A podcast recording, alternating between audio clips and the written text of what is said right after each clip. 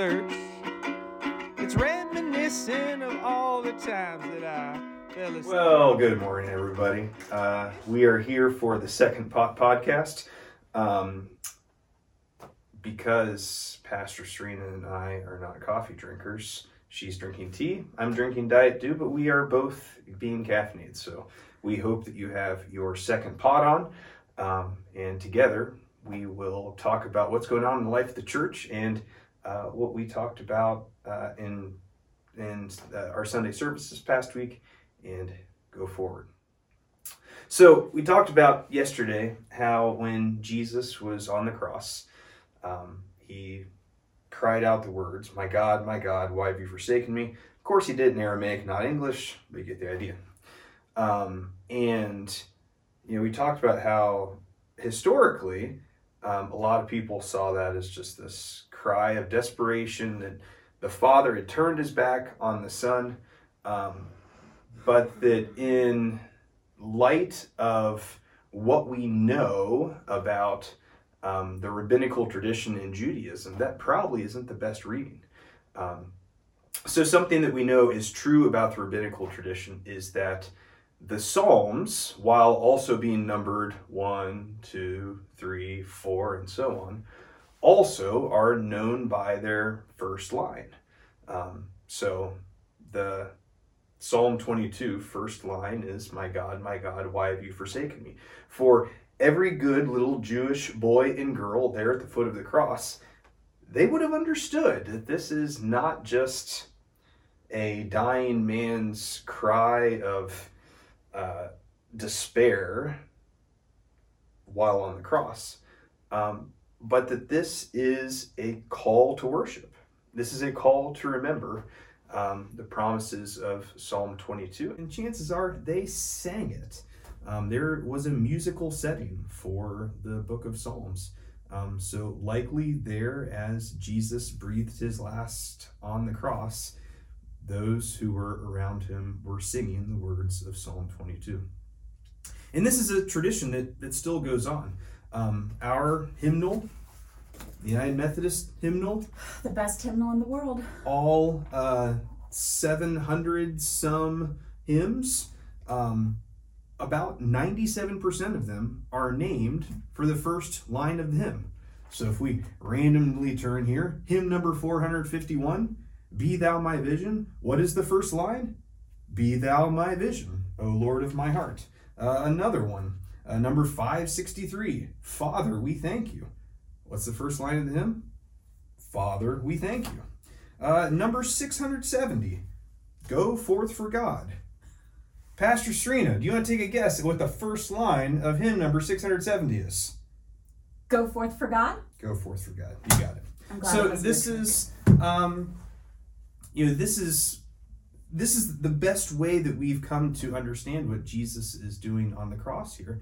The way that Jesus has used his knowledge and the the planting of the Psalms into his own heart um, to lead uh, the community around him in proper worship, even as he dies. So, this brings up kind of the first question for today, if, if I may be so bold. Um, so, a lot of us have sat under teaching, either from a pastor or a teacher, that says, when Jesus cried out, My God, my God, why have you forsaken me? that this is evidence that Father God turned his back on God the Son because God the Son was bearing the sins of the world. And I do not think that I would say that is not true. However, in my head, when I was learning this, I thought, gosh, that doesn't sound like God my Father. Because in Scripture, God Himself says, I'm compassionate, I'm merciful. Uh, John's epistle says, God is love. Um, and then you have the thing where uh, the psalmist writes, where can I flee from your presence? So it always has struck me as very odd that in this moment, God would turn his back, God the Father would turn his back on God the Son. So when we when we hear something like that and it sounds like God's character isn't matching up, what would be your advice for for us folk who are wondering and struggling with with what we hear from either a pulpit or read in a book or hear from a video? Well, I think the first thing to point out there is that this is the work of the Holy Spirit within us, right? Um, as we have Mhm. uh, done the difficult work of discipleship to uh, better understand who God is, um, so that when we hear things just don't sound right, we should pay attention to it. Yeah. Um, we should pay attention to uh, the voice of the Spirit within us going, uh, I don't know so much about that. Um, and that should draw us into uh, studying. It should uh, have us ask questions. Um, either go to someone who uh, we trust to uh, help us better understand what's going on in the context of the scripture. Um, go to you know commentaries, um, and I think what what we find more often than not is that um, when we see these these moments where it seems like God is doing something that's out of character, um, there's something more going on there. Um, so even you know we think back to the giving of the law, and we see um, you know God saying that uh, you know the sins of the father are carried out for three and four generations. You know our first sort of impulse is, oh, that doesn't seem right. You just seem said you're merciful and yeah, compassionate. Yeah, this this what? Like, come on. Mhm. Um, but as we, you know, go and and look at more closely, you know, in the context, there are two things going on there. One, we see um, God saying, "Yeah, there's there are consequences to sin that play out for three and four generations, Mhm. but the consequences to faithfulness is a thousand generations of blessing." So one of the things that that um, that the writer of Exodus wants us to understand about God is that while God's correction can be painful, it is completely dwarfed by the exponential way that God's blessings are poured out. Um, and if we are to believe people who understand the Hebrew language a whole lot better than you or I, um, even that language of being punished for three or four generations, it is the language of of consequences. Mhm. Um, it isn't so much that you know God gets his feelings hurt, you know, so pulls out a hammer and just hammers three and four generations. Um, it's more a Yeah. warning that once you start down these patterns of sinful behavior, they become cycles that are difficult for generations of your family to break. Um, which I think you know plays right into what we what we see in our own lives that there are patterns of behavior that for generations we can go back and be like oh yeah my dad did that and my Mhm. granddad did that and my great granddad did that This is a good opportunity for a shameless plug of emotionally healthy spirituality and emotionally healthy relationships. Mm. Relationships is part two of that uh, course by pastor and author Pete Scazzero. And actually, just this past week in our class, we did a genogram, which helps you look look at the pattern of relationship and um, things like alcoholism or mental health issues that run in your family. Mm. Because, yeah, usually those patterns repeat themselves. I think we may have gotten off course though. So, so the prompting of the Holy Spirit tells you something's not in sync.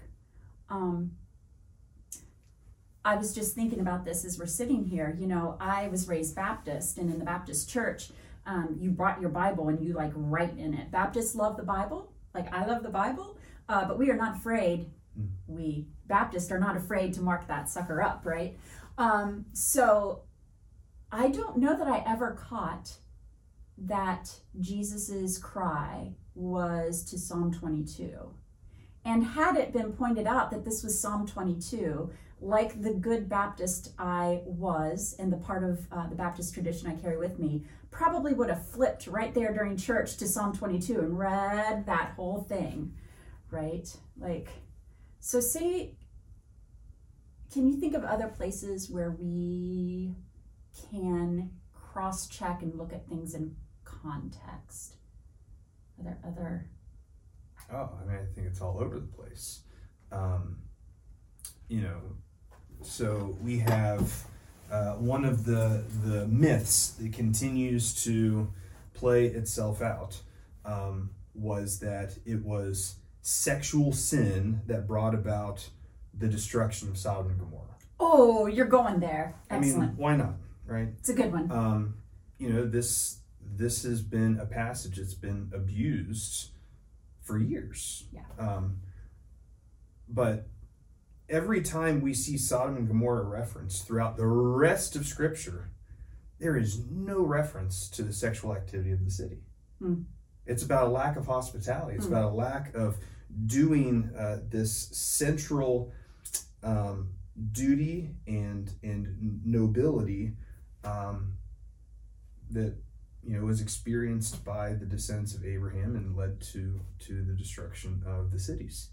Um, so I mean, even you know that's just one example, and I mean in in line with that, you know, I think that the the danger that um, even as we hear things that don't sound right is sometimes the things that don't sound right still are right. Hmm right? Um, Well- so and this is this is where the the benefit of being in a community is huge. Um, because i can read all sorts of stuff in scripture and be like i don't like that. Clearly the holy spirit doesn't like it either. I'm just like it doesn't mean what Uh-huh. it says. Hmm um and that's you know like that's that is that's a pretty dangerous place to to to get. Um so I mean, here's where in community you know as we read things that don't sit right um the community helps us determine if it is the spirit speaking within us to say yeah that's not what it means dig deeper The Spirit Or- is in the Holy Spirit, yes not our own. um, or if it's yeah this is a broken part of you caleb that that, that god wants to transform um, and yeah and that that only happens in community. We are uh, we have a, a, a really small likelihood of getting it right if we are the popes of our own lives.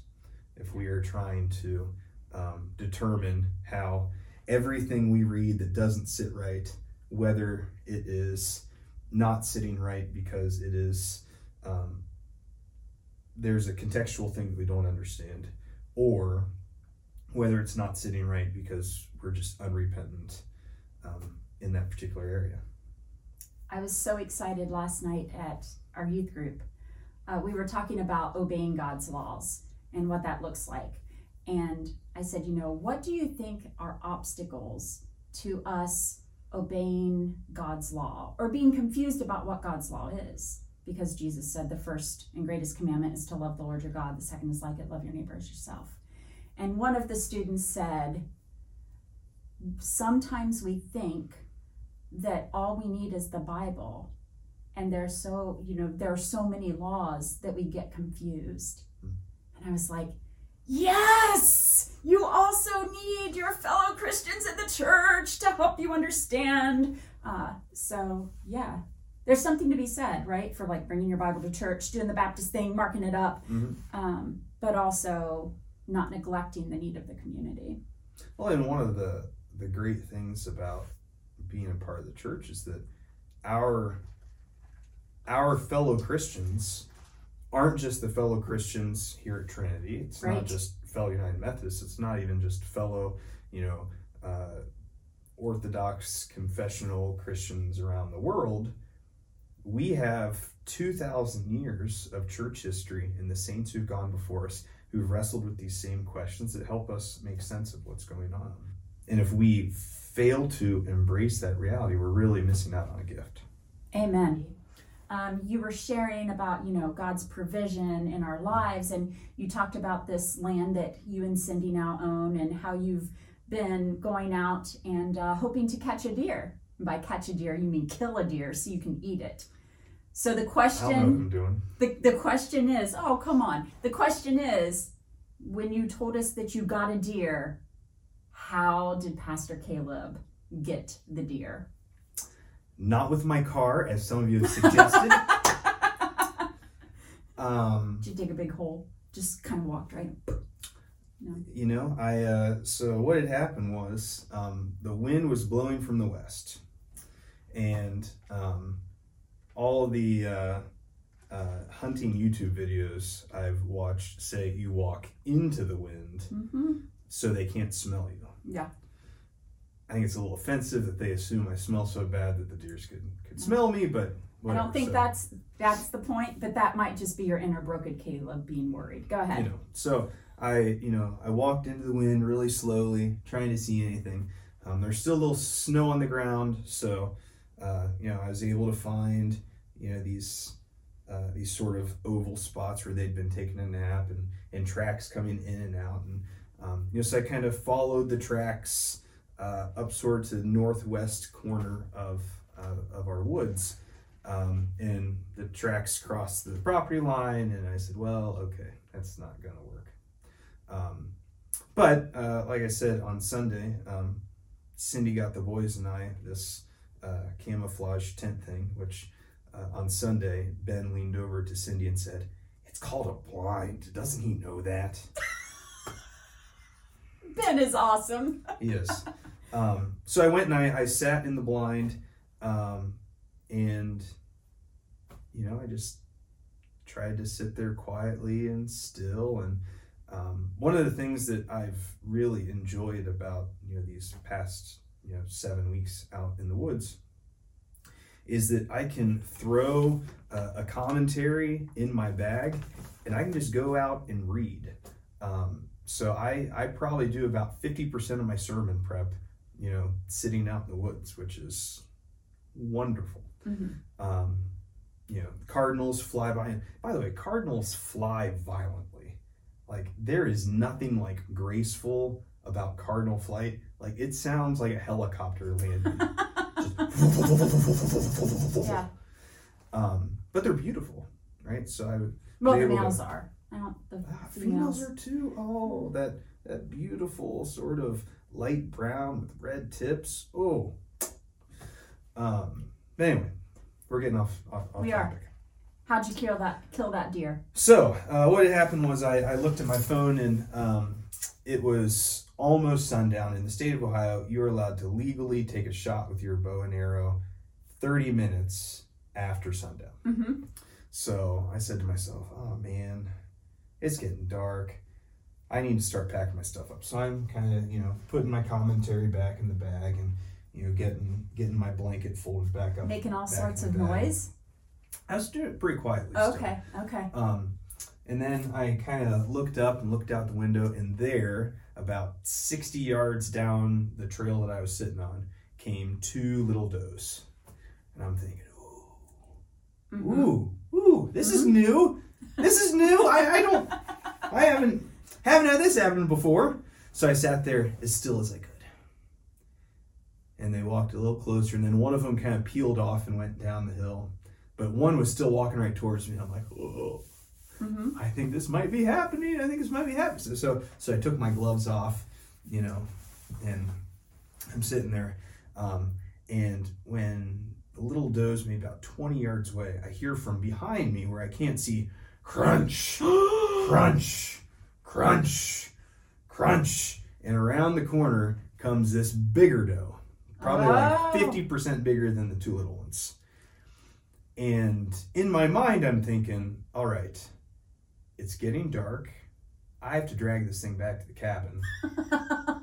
I'm taking a little one. So, you know, the little one is uh, broadside, which means that, like its head is here and its backside Uh-huh. is here, and I can see its rib cage. yeah. And the big one is facing right towards me. So I pull up my bow. I start to pull back, and the big one's head looks right at me. Mm-hmm. So I, not even here. Not even here. you are nothing. So the big one puts her head back down, and I start again. She looks right at me. Not even here. Not even here. You don't see anything. She puts her head back down. I get it all the way back. At this point, they're both looking at me, and the big one's stomping its foot. They're not happy. And I mean, I have like they are both like face on towards me, so I don't have a shot. But they're you know 12 or 15 yards away. The big one stomping its foot. The little one looks irritated. The little one kind of darts out of my view to the right. I say, okay, that is what it is. The big one turns her head to watch the little one go, gives me just enough window and blouch. You know what this was about, don't you? That was the mama deer. No. It was it was just it was just three friends. She'll still be delicious, but I'm just saying. I mean they were they were just friends. Okay. They were just friends after, you know, getting yeah. Yeah. Um but anyway, so so shot goes off. I see it go through. I said, that looks like where I've been aiming on the target. I think it's going to be okay. You know, it kind of spins off and runs down the hill. Mm. Um, so I put put my bow down, and and you have to wait, right? Because you know if you go out too soon, they'll take off, and you'll never see them again. They'll, you know, Go somewhere else and lay down, They'll and go you won't find yeah. them. Um, so I'm sitting there and I look out and I can see my arrow sticking up out of the snowbank. And uh, my arrow has white fletchings or feathers on the back, hmm and the fletchings are now red. And I say, That is a good sign. That's a Mhm. good sign. hmm Um, and then I see one of the little deer, you know, come across the trail and down the hill. And then about 10 seconds later, she is bolting back across the trail, up the ridge. Like this is not where I want to be right now. And I said, I think that's a good sign too. Mm-hmm. Whatever she found down there, she didn't like. Mm-hmm. Um, so, yeah, I waited about another 10 or 15 minutes. Got all my stuff finished in my bag, went out, picked up the arrow, found little spots of blood. Then, you know, eventually there she was down close to the creek. Awesome. And then the hard part happened. Oh, we don't want to talk Yeah. about this. No, I. You know what? Like I am all for hunting. I just I never want to do field dressing. Like I, I just don't want to do that it. I mean, like that was difficult, but like the the it's the up. dragging Mhm. that you Mhm. know down the hill, over the creek, up the hill, around. Yeah, But you could not just leave that deer lying there. That is good meat. the coyotes would have had a field day. Absolutely. Yeah. And you, yeah.